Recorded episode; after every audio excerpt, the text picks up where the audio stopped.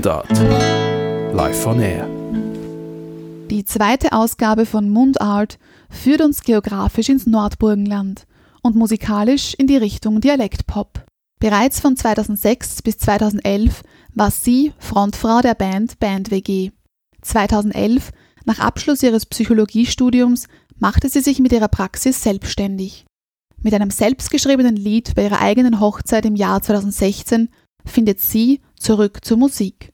Aus Ulrike Koller wird vorerst einmal Ulrike Meier und anschließend die Meierin. Wir erfahren heute mehr über ihre beruflichen Lebenswelten als Künstlerin, als Psychologin und lernen Ulrike Meier auch ganz privat kennen. Das ist es. Drei Wörter, die scheinbar ganz banal klingen. Für mich sind aber diese drei Wörter an Einfachheit und Tiefe kaum zu übertreffen. Das ist es. Genau das möchte ich machen. Haben Sie immer schon gewusst, welche Richtung Sie beruflich einschlagen werden? Ja, in etwa schon. Ich war als Kind sehr von meiner Mama inspiriert, die Lehrerin ist. Also wenn mich als Sechsjähriger jemand gefragt hat, was ich werden will, habe ich immer gesagt, ich möchte Lehrerin werden. Und als es dann immer konkreter wurde hinsichtlich Studium, Studienwahl, war dann die Entscheidung zwischen Pädagogik und Psychologie.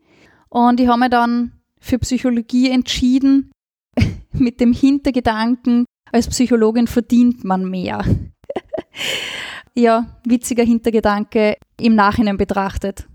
Und die Psychologie selbst hat mir aber immer schon gereizt. Also ich habe als, als Jugendliche immer Therapietelefonate mit Freundinnen geführt und jeder hat sein Herz ausgeschüttet und haben mir immer gern die Geschichten von anderen angehört.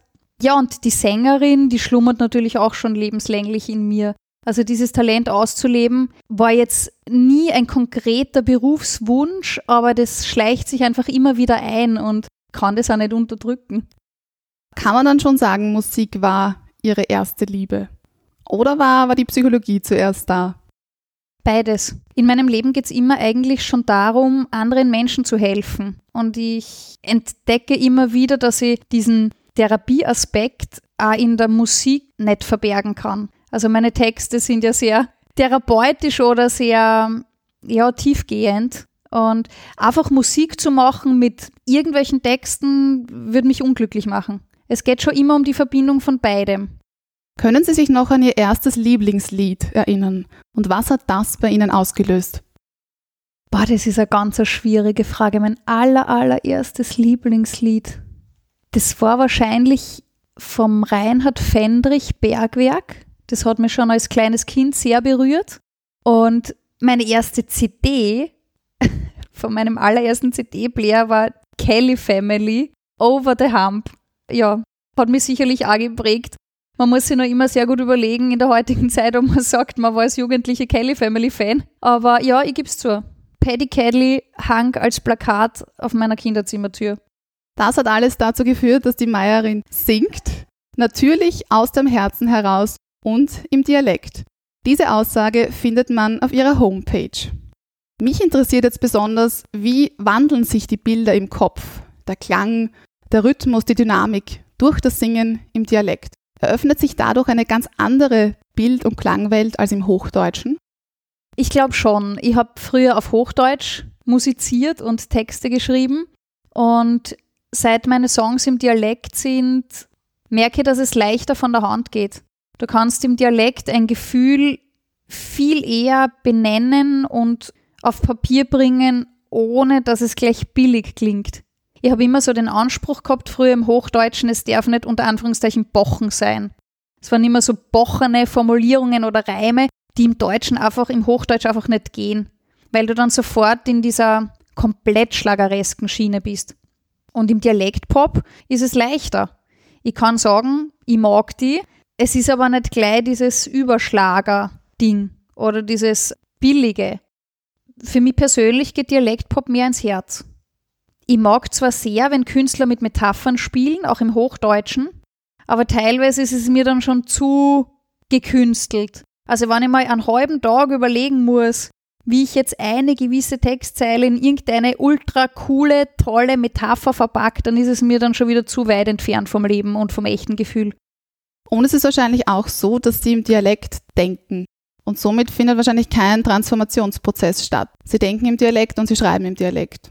Oder passiert es schon, dass das eine Mischung aus, aus Hochdeutsch und Dialekt ist und dann zum Dialekt erst am Papier wird? Ja, für mich ist es eine Mischung.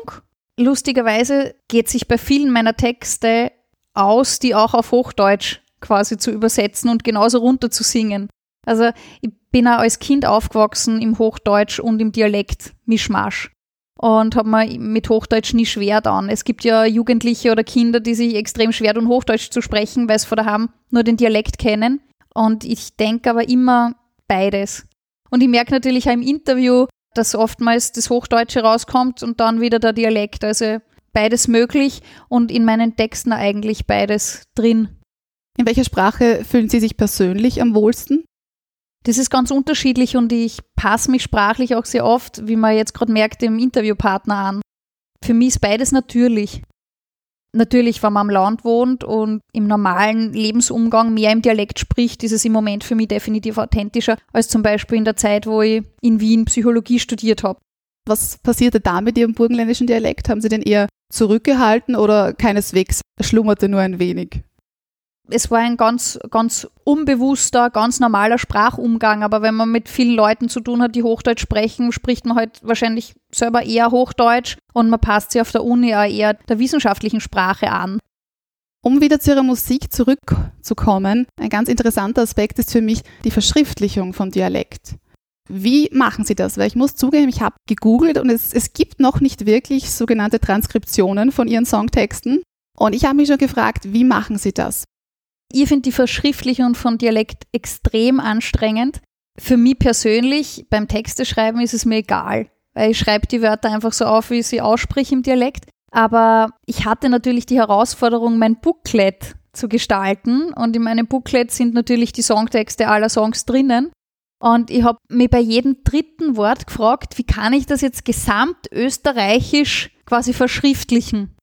Und habe dann ein paar Leute gefragt und letztendlich bin ich zu dem Schluss gekommen, es gibt keine Standard-Dialektschreibweise, weil in Tirol Songs das Wort sogar ein bisschen anders wie in Oberösterreich und im Burgenland überhaupt und habe mich dann für mich auf ein paar ja, Regeln geeinigt. Also bei mir ist zum Beispiel alles, wo das O, so wie bei Host, wo das A als O ausgesprochen wird, schreibe ich ein O. Und da, wo das A ein A ist oder so ein, dieser Zwischenlaut, lasse ich das A stehen. Aber es ist irre anstrengend. Ich finde auch Dialekt zu lesen sehr anstrengend und bin froh, dass ich meine Songtexte auswendig kann. um noch einmal zu Ihrer früheren Musikkarriere zurückzukommen, von 2006 bis 2011 waren Sie ja Frontfrau der Band Band WG.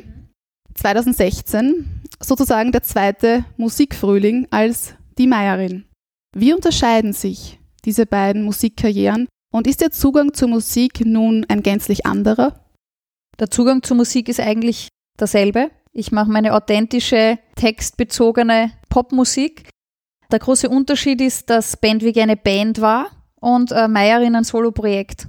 Und das trägt sich anders. Also BandWG war von drei Menschen getragen mit drei unterschiedlichen Persönlichkeiten, wo bei jeder äh, Entscheidung jeder befragt wird ich war die Henne im Korb mit zwei Musikerkollegen und es war irgendwie so die wilde Auslebezeit. Man hat sie ausprobiert, man ist zu viert in einem Dreisitzerbus nach Bremen gefahren für null Cent Gage, um dort ein Konzert zu spielen. Eigentlich die musikalische Pubertät, kann man sagen. Meierin ist angekommen. Sie ist erwachsen, ich weiß genau, was ich will und habe auch von Anfang an gesagt, Meierin ist ein Herzensprojekt und die Entscheidungen werden alle mit dem Herzen getroffen. Und es funktioniert auch nur so. Kommen wir zu den Songtexten. Ihre Songtexte erzählen aus ihrem Leben. Als Partnerin, als Ehefrau, als Mutter, als Psychologin. Wie funktioniert dieser Prozess des Songschreibens überhaupt? Das ist ganz unterschiedlich. Teilweise habe ich bestimmte Phrasen im Kopf, die mir gefallen, auf denen ich mich textlich aufhänge und die Musik entsteht dann rundherum um den Text. Oft ist es so, dass es interessante Gitarrenchords gibt und der ganze Song entsteht, ohne dass nur eine Textzeile dabei ist. Ja, es gibt eigentlich kein Grundrezept des Songschreibens. Meistens treffe ich mich mit meinen Gitarristen und wir sagen, okay, wir probieren heute einen Song zu schreiben und dann entstehen nicht drei Neiche. Deswegen kann man auch schwer sagen, ein Song, ein Monat. Überhaupt nicht. Ich habe das einmal versucht, in einem Businessplan irgendwie unterzubringen, den Part Song schreiben und bin kläglich gescheitert, weil du einen kreativen Prozess wie Song schreiben nicht in Stunden zusammenfassen kannst, schon gar nicht in Stunden, die bezahlt werden würden. Das funktioniert nicht. Wann einmal so dieser Funke für einen Song gelegt ist oder, oder dieses Feuer entfacht ist, du hast ja nicht binnen fünf Minuten diesen fertigen Songtext.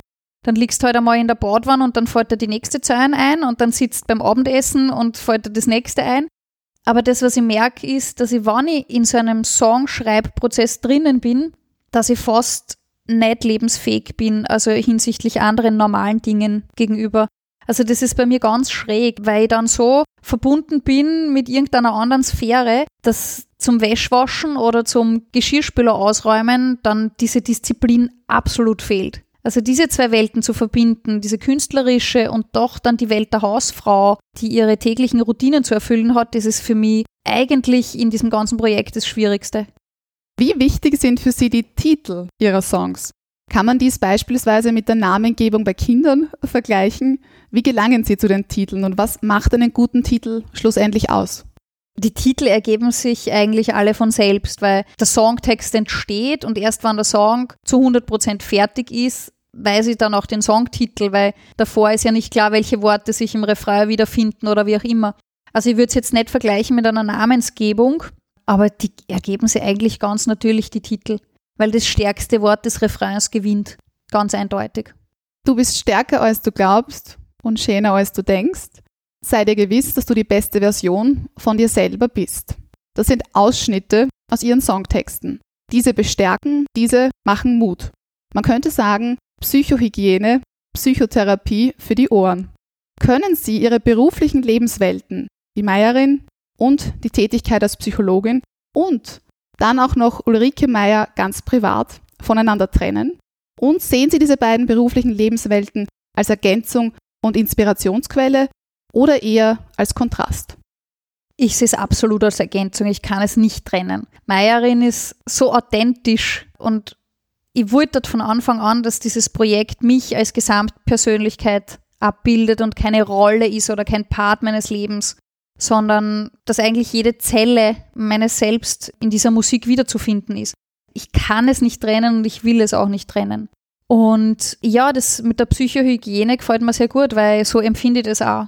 Und äh, das Feedback der Hörer geht auch in die Richtung, dass das Album einfach bestärkend ist und einen auffängt in jeglicher Lage und Situation und dass sich die Hörer da auch wirklich Kraft nehmen können draus. Und Musik, wir wissen alle, dass Musik einen heilenden Aspekt hat. Und ich glaube ganz fest dran, dass wenn man sich, du hast alles in dir, 15 Mal am Tag anhört, dass das was bewegt in einem. Weil wenn ich mir immer anhöre, du bist stärker als du glaubst, du bist schöner als du denkst, du bist die beste Version für dich selber, du kannst alles erreichen, was du willst, dann geht es schon in eine gewisse, wie soll man das nennen? Fast schon in eine Hypnose. Und Musik kann einen ja in einen gewissen Trance-Faktor versetzen und das Gehirn in gewisse Gehirnwellen versetzen, die gerade so positive Affirmationen dann einfach verstärken. Und Musik verbindet Menschen. Das ist ganz klar. Und dafür muss man nicht unbedingt die gleiche Sprache sprechen. In ihrer Tätigkeit als Psychologin ist es aber durchaus wichtig, sich gut mit Menschen zu verstehen, einen guten Draht zueinander zu haben. Welchen Raum geben Sie Ihrem burgenländischen Dialekt in einer Therapiestunde? Der burgenländische Dialekt in der Therapiestunde hat jetzt nicht so große Bedeutung, weil in der Therapiestunde meistens meine Klienten sprechen. Also da muss ich mir ein bisschen zurückhalten.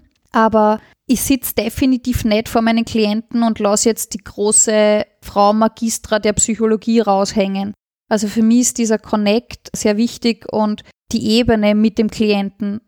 Ich bin mit meinen Klienten auf einer Ebene. Und es kommt da sehr oft in der Beratungseinheit vor, dass ich sage, ich kenne das. Ich habe das selber schon erlebt. Und dann dazu vielleicht eine Geschichte von mir. Und das, was man aufpassen muss, ich mache keine Therapie, sondern ich mache psychologische Beratung. Und das ist auch nochmal ein Unterschied. Weil ich keine Klienten habe mit krankheitswertigen Störungen, sondern ich habe eigentlich Leute wie du und ich bei mir, die einfach irgendeine Lebenskrise haben, in irgendeiner beruflichen Frage anstehen, wo das Kind Angst vor einer Schularbeit hat oder ich sage jetzt einmal, mit leichter Kost zu mir kommen. Und das macht auch nochmal einen gehörigen Unterschied in der Therapeuten- oder in der Berater-Klienten-Beziehung. Wenn ich jetzt an mich persönlich denke oder generell an die Menschheit, an uns Menschen, wir stecken uns Ziele und sind bis zu einem gewissen Grad auch von diesen Zielen abhängig. Und wenn wir an einem Ziel angekommen sind, dann steht natürlich schon das nächste parat. Und die Zeit zwischen den Zielen, das Leben eigentlich, das verpasst man dann oft. Das Leben heutzutage bietet ja unglaublich viele Möglichkeiten und wir können es auf ganz individuelle Art und Weise erleben, was vielleicht früher nicht so der Fall war. Ich frage mich dann oft, waren die Ziele, die Ansprüche und vor allem auch die Erwartungen früher anders? Hat man früher weniger an sich gezweifelt?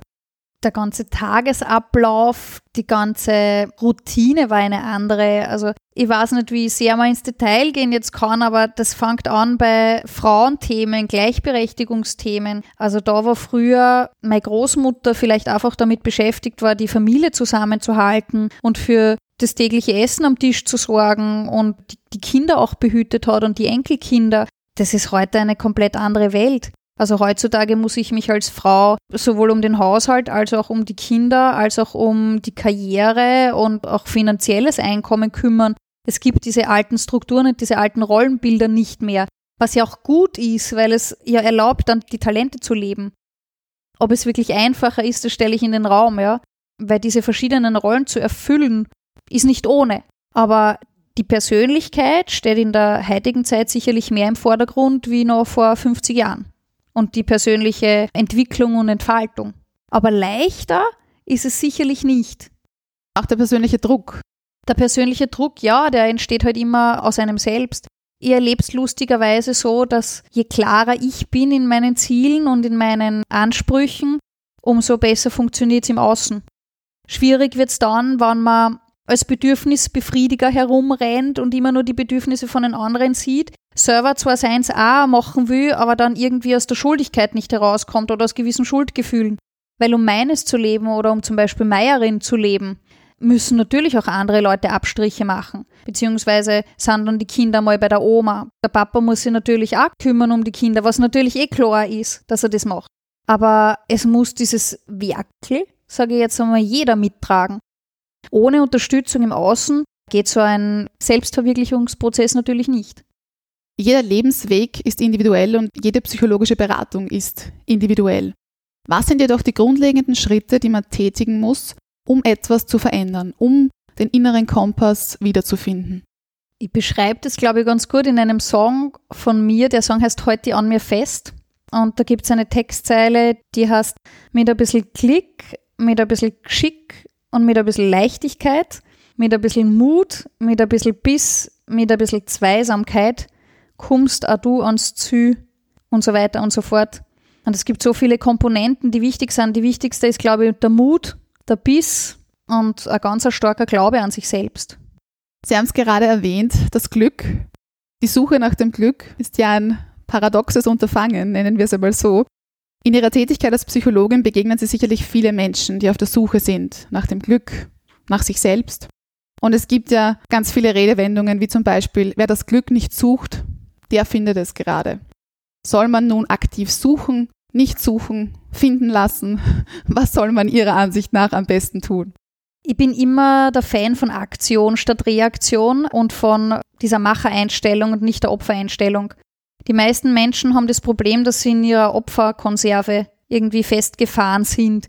Und das Sudern und das Raunzen, das ist ja modern, kann man sagen. Und die meisten kommen aber nicht in diese Aktivität, sich wirklich aktiv zu fragen, wo ist mein Glück und wie finde ich das? Und das ist auch mein Auftrag in der Praxis und in meiner Musik, diese Frage auch irgendwie anzufeuern. Weil ich muss mich natürlich selber mit mir auseinandersetzen und mit der Frage, wovon habe ich eigentlich geträumt als Kind? Was wollte ich eigentlich wirklich werden, bevor mich dieser Sicherheits, dieses Sicherheitsmonster da irgendwie gefangen genommen hat? Und da braucht man aber eine gehörige Portion Mut dazu und wirklich dieses in Aktion treten für sich selbst. Passenderweise steht auf meinem Kalender für diese Woche ein Spruch und zwar, ich glaube, dass das Glück einfach jetzt ist. Wie sehr hat dieses im Jetzt sein, im Jetzt leben, sich spüren und nicht immer nachrennen, den Zielen nachstreben, Wie sehr hat dieses Jetzt-Sein, jetzt ist der Augenblick, wie sehr spielt das eine Rolle? Eine sehr große Rolle, weil im Hier und Jetzt gibt es keine Angst. Also in Wahrheit ist wirklich dieses Hier und Jetzt eigentlich die einzige Sicherheit, die wir haben.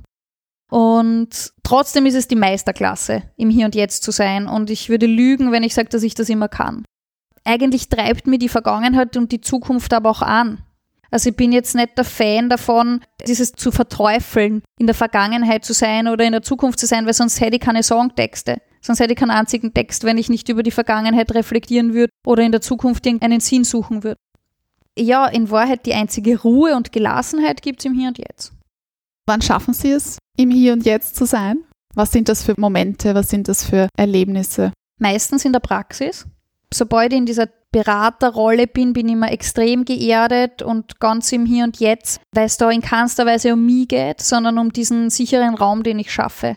Und als Berater ist mir diese Neutralität ganz wichtig. Also ich bewerte nicht, ich beurteile nicht, ich helfe im Hier und Jetzt mit eigentlich ganz einfachen Fragen oder einer Trance oder einer Visualisierungsübung. Aber da geht es sehr stark ums Hier und Jetzt. Und zu Hause hin und wieder bei einem Café auf meiner Hollywood-Schaukel oder bei einer Badewanne. Also ich muss mir diese, diese Momente wirklich ganz bewusst suchen. Weil dieser Trubel auch mit den Kindern, meine Töchter sind vier und sechs, mein Stiefsohn ist 14. Es gibt einen Mann, einen Hund, also ein richtig lautes Haus. Da wirklich im Moment zu bleiben und nicht irgendwie abzudriften, irgendwo anders hin, das ist sehr schwer. Funktioniert das auf der Bühne einfacher? Ja, die Bühne ist hier und jetzt pur. Und das ist ja dieses Adrenalin und diese Euphorie, weil auf der Bühne zählt nur genau dieser Moment. Vielleicht bin ich deswegen so süchtig drauf. Nachgefragt. Der Mundart Word Rap.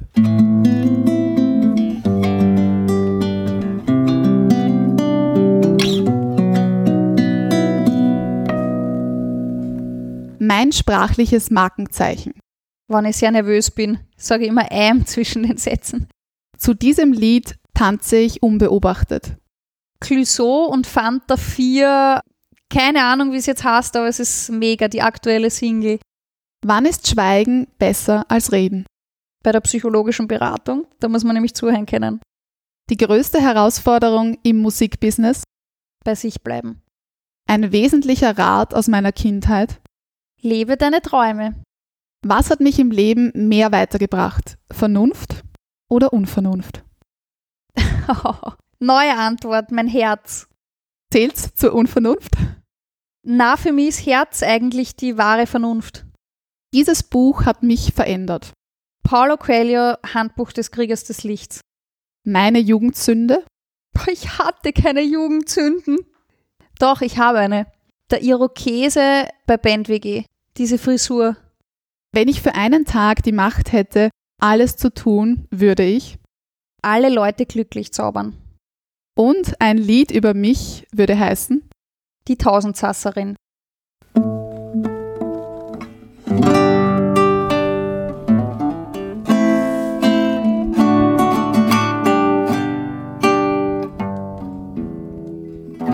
Mundart, der Podcast für Sprachkünstler.